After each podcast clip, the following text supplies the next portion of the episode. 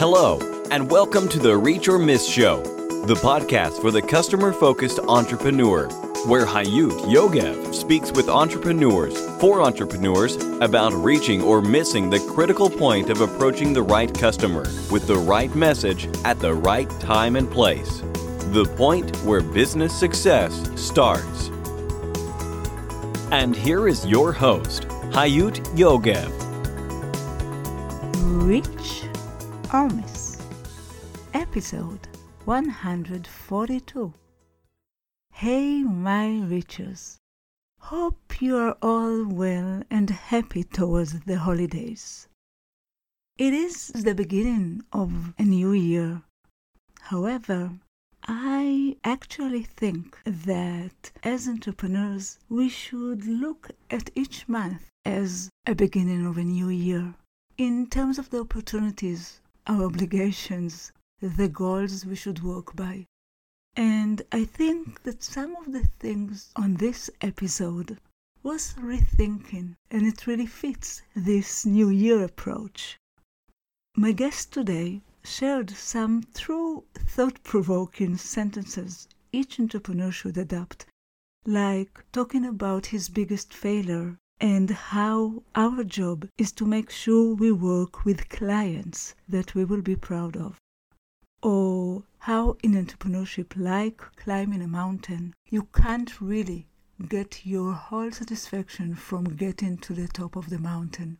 The satisfaction needs to be the whole journey or what he feels his biggest success is. So tune in and if you can, please leave me a comment. I'd love to know what you think about that. Happy holidays, everyone. Thank you for another fantastic year together. Futurist Jeremy Goldman has been working with companies looking to take their operation online and inject social into their processes for over a decade. Under Jeremy's leadership, companies like Kale, Temp2, or the luxury division he helped Unilever to found have had tremendous success and won the highest awards and publications mentions. Jeremy earned his MBA in Information Systems and Marketing at the University of Maryland's Robert H. Smith School of Business. His views have been featured in publications such as Mashable, Wall Street Journal, Smart Money, and many, many more. Jeremy's book is Going Social, excite customers, generate buzz, and energize your brand with the power of social media. The book was released by Amacom Books in November 2012, hitting the number one spot of Kindle for social media and business. In his spare time, Jeremy blogs and curates news daily to his Twitter followers of 55,000. Jeremy Goldman, what a pleasure to have you here. Hi. It's a pleasure to be with you. I'm glad uh, we're uh, talking today, or tonight, I should say. For you, it's very, very early, isn't it? For me, it's very early, and for you, it's uh, late afternoon, I guess, right? Two and a half here, uh, or three. So I'm very happy you are here, and I just shared with our listeners what you've done until now. And I would like you to share with us what are you doing and most passionate about today, and where are you heading?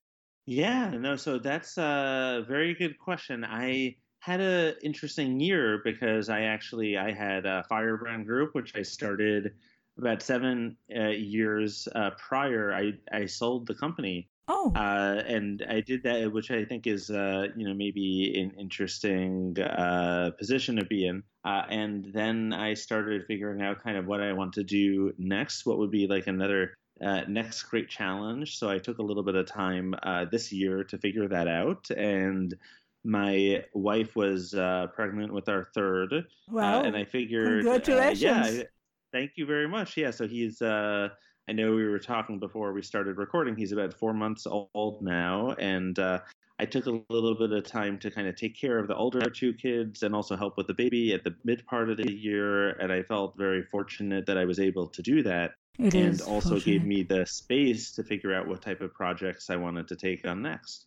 Did you decide? Yeah, you know, a little bit. I think that uh, one of the things that I realized is that entrepreneurship is often, you know, it, it's it's very much uh, it's respected a lot by some, you know, um, and I, I, know you know this from all of the startups that you've been involved uh, with, definitely, uh, and advised, and uh, you know, but but not everybody entirely gets it or appreciates it. I realized that for me, I think the next thing that I want to do is to be a little bit more of an entrepreneur, uh, which is to say, to find a company that has an incubator uh, or some type of venture fund where they are trying to uh, launch new ideas and move a little bit faster, and they need somebody uh, with an entrepreneurial background to be able to bring that to a, an established company that doesn't often have that type of uh, expertise in house. So it's not to say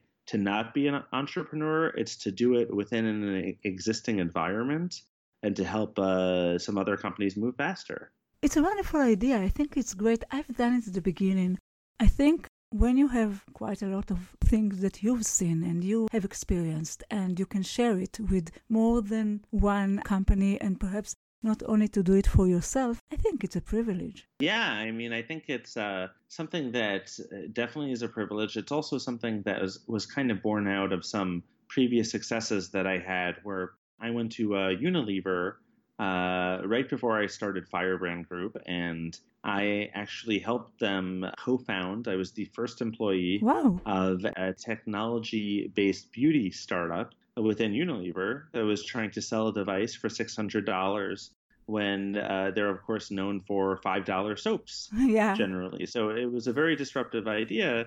They had to have a, a different skill set to build the thing, to figure out how to market it. Uh, and I worked with them, and they wound up uh, not just uh, uh, th- this idea was successful enough that they sold it to another company uh, and you know had it be a pretty profitable exit for them, but also it was the inspiration for them to launch an entirely new prestige division. Wow! So I was able to, yeah, in a short time frame, do something that was pretty impactful to them, which kind of made me think, well, if I can do it for them, uh, maybe there are other companies that have that desire to move quickly. Uh, but they just don't naturally have that skill set or that ability because let's face it, when you're a sixty billion dollar mm-hmm. uh, you know, consumer products company, generally you have a little bit more of a conservative uh, mindset than the typical entrepreneur does. Definitely, I worked with Unilever. They do have the mind of consumer goods that sells to uh, billions of people. So, yeah, I think it's a huge uh, challenge. And how long have you been there with this company?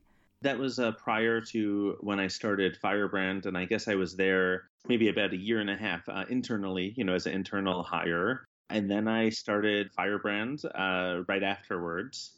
And I guess I, I was with Firebrand for about uh, six and a half, maybe seven years. I should probably do the math on that. And, you know, th- th- for, for an entrepreneur, you know, I, what I noticed is that entrepreneurs are often people who want different challenges on different days or they want to grow something and uh, you know have it grow and then move on to do something else. And i think it's very difficult for an entrepreneur to stay with the same thing forever without new challenges. So towards the end of my time there that's what i kind of felt. So during the last year or so of the startup you know firebrand i think i realized i was doing the same challenges every day and it wasn't as challenging anymore. And I realized that's probably a good time for me to exit and to pass the company to somebody who could, uh, you know, really, really tackle those challenges head on, uh, and and and you know, just have that passion. You need to always have that passion in a startup. You must have the passion. Yeah. And uh, Jeremy, tell us a bit about uh, Firebrand what made you uh, start it in the first place and what was it? You can start with answer which of your professional projects you see as your biggest success. Maybe it's Firebrand, maybe it's something else, but then tell us a bit about Firebrand.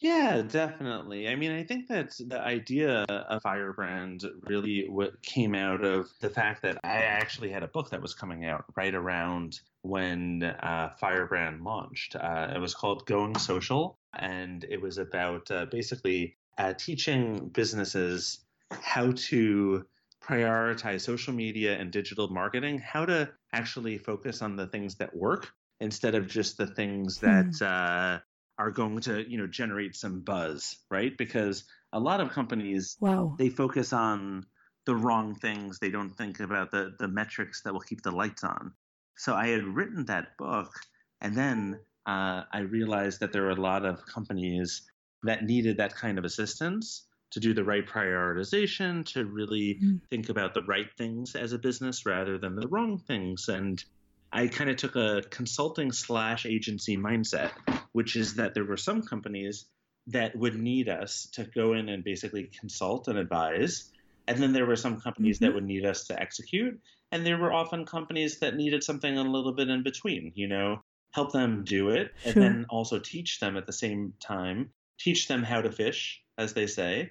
Mm, uh, and, sure. and, and then afterwards, uh, you know, we we can make them move on and be successful afterwards. So I think probably one of the things that I was most happy about with that situation is that there were a lot of times where companies didn't really think that a certain thing was possible and we were able to go in hmm. and convince them otherwise and be able to convince them actually this is the right approach and here's why. So really, it's the teaching aspect of it. Uh, I think was probably one of the most uh, impactful aspects of Firebrand is to be able to say, listen, we took people. I'm a big believer. You know, te- teachers do amazing things, and if I can essentially be a corporate teacher and make these people be a little bit smarter. Um, you know, hmm. I'm not the smartest person in the world by far, but if I can help these people make better decisions, they will go on to yeah. be better marketers in the future. And, and, I take a lot of pride in that. Definitely. And, um, you know, all what this podcast and my projects are about in the last 12 years is about helping entrepreneurs seeing the business side of their startup. And seeing the business side means exactly what you said, seeing everything from the point of view of your customers because they are that have the money that you are looking for in their pockets. So, all what you're talking about, helping them to see that and to find out what really works and what doesn't, is so important because, you know, I think I can't even count the times that entrepreneurs said, Can you take me to TechCrunch? Can you bring me there? And hey, your clients aren't there most of the time. I understand exactly and I love what you did. I totally, there's actually uh, you know, this this talk that when, when I often when I go out and do public speaking, I say something along these lines, which is that sometimes your boss takes a trade publication and they throw it down in front of you and they say, "Look, our competitor got a story here about uh, launching on TikTok. Mm-hmm. Let's say we need to have a TikTok strategy, and I need it tomorrow." Um, and often what you find is that you're doing certain things but for mm. the wrong reasons and it's not to say that to do to, to get in techcrunch it's possible that it might be actually the most important thing for your company right now but it's also possible that it's uh, a sideshow and it's a distraction from what you really ought to be doing so it's really important to think about what are the things that you ought to focus on, and to be to have a fanatical focus on the appropriate things. Uh, just simply because if you don't, uh, you have to have that focus on you know whether or not it's research and development or PR or you know customer acquisition and retention, which it often really should be mm. the hmm. top priority uh, that everything else kind of funnels into. Jeremy, I want to know what do you see as your biggest success among all the projects or companies that you dealt with in your professional years? You know, uh, there are quite a few that I think could uh, that it's very difficult for me, I would say, to point at just one. I mean, uh, uh for instance, uh, I had this company Mobileye mm, that yeah, we were talking about before, where I, I developed I developed some of the branding for uh, them you know, including the logo and colors and so on. And then they sold for $15 billion.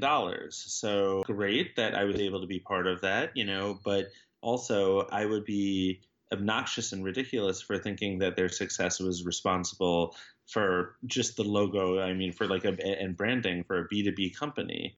Uh, with very few buyers, where not everybody was thinking about the logo and re-exploring it every year, right? I could say that Becca Cosmetics, which is a huge uh, beauty company uh, in the U.S., and wanted to show that they, uh, you know, were very good at acquiring their own customer. I helped them develop a strategy uh, with my team that helped them grow their database almost 500% wow. in a year 400% over the course of a campaign. And this was, you know, like done in partnership with an influencer that they had sourced and we just developed the strategy for it and the end result was that they sold the company and these you know data points that we were able to do for them wound up uh, you know being talking points for them as part of their acquisition it's beautiful because actually you're talking about the journey that you've done and the successes within different phases in this journey, right? Yeah, definitely. But I, I think that with all these successes, the thing that, and I, not to say that I'm like the, I, I wish I was more humble sometimes, but I definitely think that with all these things, you have to acknowledge, I think, as an entrepreneur, you're not the person who was 100% responsible for any of those. So I guess I take some pride in being part of all these things, but it's always important for me to acknowledge that it's not only me that made these things happen, that I was a portion of making these things happen and not the sure. only driving force behind it. And I think as long as you do that, then it keeps you humble and it also helps you acknowledge that you have further mountains to climb, metaphorically. I must tell you that I don't believe that any business, even if it's a personal brand, is all about one person. I think that there are so many parts that uh, contribute to success, and looking at things like your own success or something that you did by yourself would be wrong.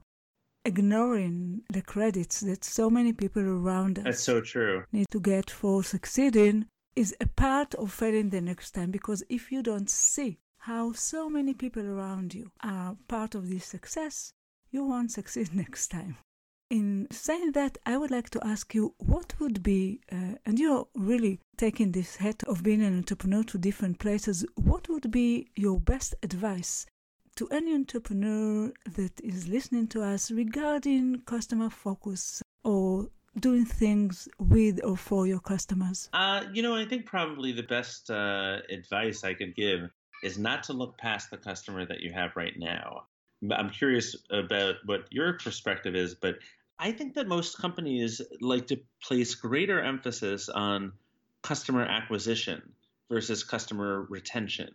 And I think it's very, very important to really think that taking care of the customers that you have and wowing them and delighting them is the most important thing that you should do, uh, and not to look past the customers that you have right now. One other point that goes along with that is that you don't actually, especially in a B2B business as I had, you don't actually have to transact with every customer. You can be selective and you can try to figure out is this a customer that's going to be right for me because i have frankly in the name of growing my mm-hmm. team i've picked up a few customers where after the fact i realized this is a project uh, that is going to it's not going to be a perfect fit uh, but you're chasing revenue. So you have to on one hand be selective and make sure that you're working with the, the right people. And then after you do that uh, and once you're working with the right people you've got to make them ecstatic.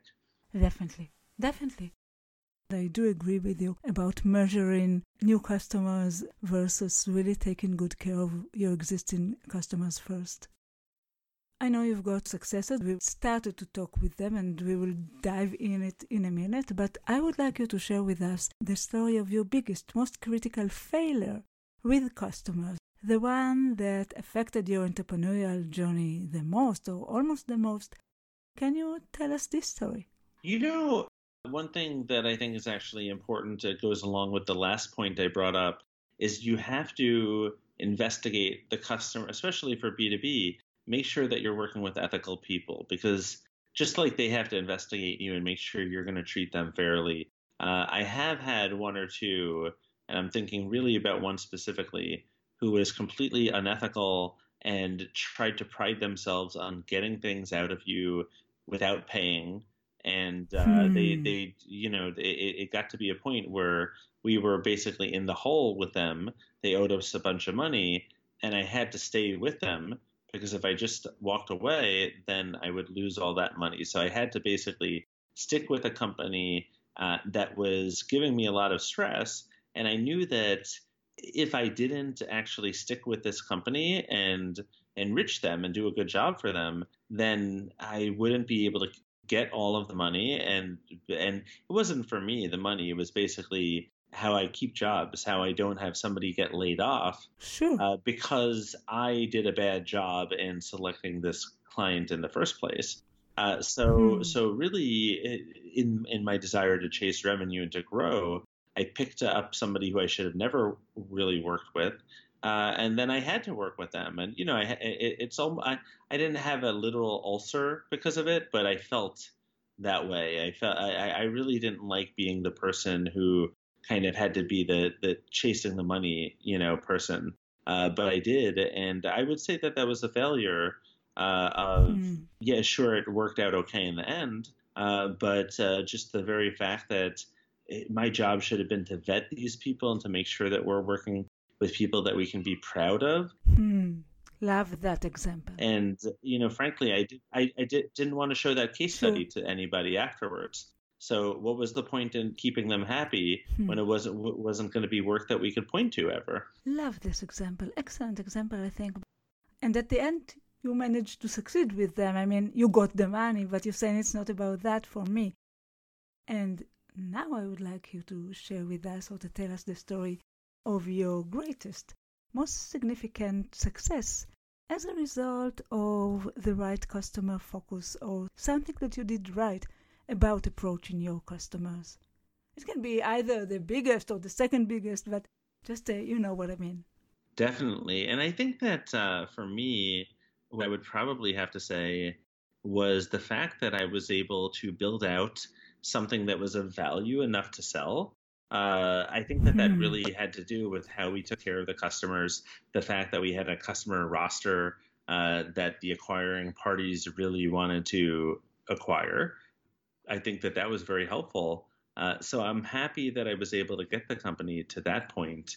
Uh, and a lot of that was, you know, really based off of how we acquired the customers, how we took care of them, and the methodologies that people were able to acquire along with the customer list.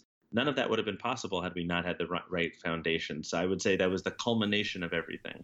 I think it's a great example, and I think you are right I mean, being able to really sell an active service business, it's not easy. It's not easy, and you know, there isn't one patent issue or something that nobody else has. So I think it is really a peak. It is really a great achievement for somebody that helps others.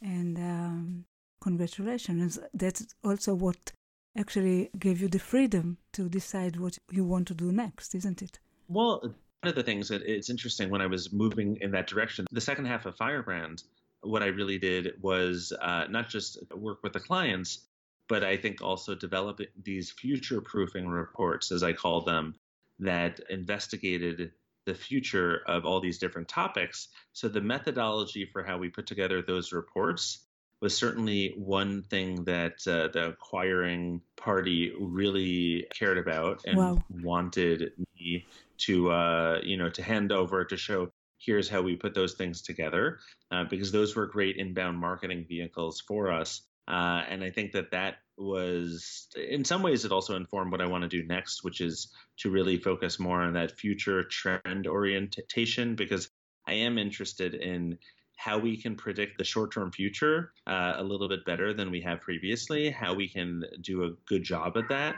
because we, we are traditionally very bad at predicting the future, us human beings, as I think we can all acknowledge. Yeah, and I must ask you, I mean, what is the core idea of your success to predict the future better than others? That's a good question. I think that one of the core aspects of it is, for instance, to acknowledge we're not good at it. You know, so to say whatever hmm. I say is not going to be perfect. It's going to be far, far, from perfect. and and it's kind of like that humility and that also there's like a few other core tenets. So we don't have to go through all of them because I know we have limited time. But uh, one of one of the key things is to not be, uh, you know, dogmatic about anything. Hmm. I can say, for instance, I really love the technology of augmented reality. Um, but I need to actually follow the data as to how big augmented reality will be over the next few years. I can't argue on behalf of it being big unless the data uh, you know, basically proves that out. I can't be selective about data because I'm trying to argue a particular point, you know. Uh, and I think that that's often what people do in a business is they they start to argue on behalf of something without actually, you know, asking should they really be, uh, you know, lobbying on behalf of a particular point. If the point is to get to the truth, you really have to follow wherever the data may lead you. Hmm. I agree with you so much. First of all, what I'm saying all the time, I think I'm saying it a few times a day, that a good marketer knows that we know nothing.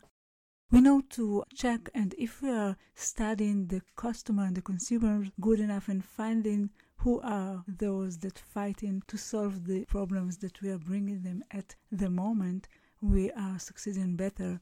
But we know nothing until we really understand and study the new case. Jeremy, can you recommend the best or most effective technological or digital tool, if we talked about technological tools, that related to customer focused marketing or sales? However, I'm not looking for the last shiniest tool in the endless list. I'm looking for something that really works for you, that helps you to succeed.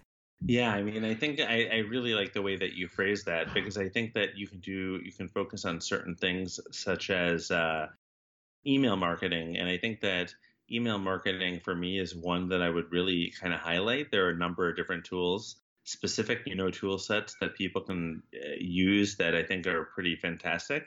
But ultimately, email marketing, what's great about it, and this is a perfect example of where I say if you want to uh, predict the future and see what really works, you have to go against your own biases. So my bias is hmm. always to look to see what is the new really cool thing that I can go try? But at you know end of the day, owning your own list and being able to communicate directly without going through a platform like a social media form, uh, it's really one of the most effective ways of getting in front of your customers. So email marketing for me is really a thing that uh, you know you can do so many different interesting things with parsing your list, uh, personalization, and just from a return on investment perspective, it's a it's a great thing to to build a, uh, you know a foundation on uh, when you're talking about how uh, what's the best way to market uh, any enterprise effectively. Hmm.